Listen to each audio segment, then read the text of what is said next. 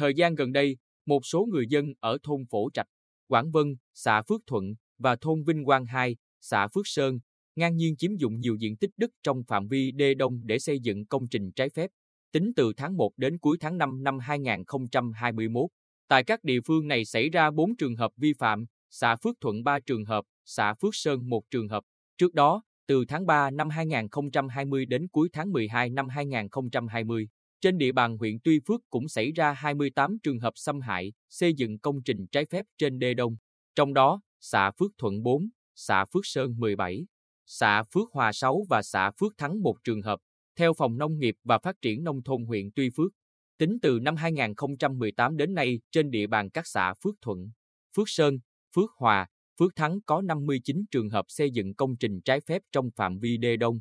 Đa số trường hợp lấn chiếm diện tích lớn và công khai xây dựng các công trình như nhà ở, quán bán nước giải khát, móng, nền nhà, móng láng trại. Chính quyền các địa phương đã không phát hiện, ngăn chặn ngay từ đầu khiến việc xử lý gặp nhiều khó khăn.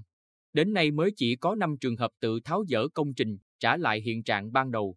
Theo lý giải của các địa phương nói trên, do người dân thường xây dựng công trình vào ngày cuối tuần. Khi địa phương phát hiện thì công trình đã xây xong nên khó xử lý. Theo ông Tôn Kỳ Hải, Chủ tịch Ủy ban Nhân dân xã Phước Sơn, công trình vi phạm khi đã xây dựng xong, có diện tích lớn, vượt thẩm quyền xử lý của cấp xã nên địa phương gặp khó khăn, lúng túng. Đây là nguyên nhân chính dẫn đến tình trạng công trình vi phạm xảy ra nhiều nhưng số lượng xử lý ít. Nhưng ông Phan Văn Khiêm, trưởng phòng nông nghiệp và phát triển nông thôn huyện Tuy Phước cho rằng chính quyền các xã thiếu trách nhiệm trong việc phát hiện, ngăn chặn công trình xây dựng vi phạm ngay từ đầu.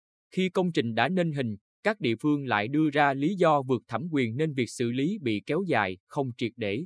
Cũng theo ông Kim, trước tình trạng này, mới đây Chủ tịch Ủy ban Nhân dân huyện Tuy Phước yêu cầu Chủ tịch Ủy ban Nhân dân các xã Phước Thắng, Phước Hòa, Phước Sơn, Phước Thuận báo cáo tình hình xử lý vi phạm từng trường hợp cụ thể. Ngoài ra, các địa phương nêu những khó khăn, vướng mắc, kiến nghị để Ủy ban Nhân dân huyện xem xét chỉ đạo xử lý kiên quyết dứt điểm, đảm bảo kỹ cương, thực hiện đúng quy định của pháp luật về phòng chống thiên tai, bảo vệ công trình thủy lợi và đê điều.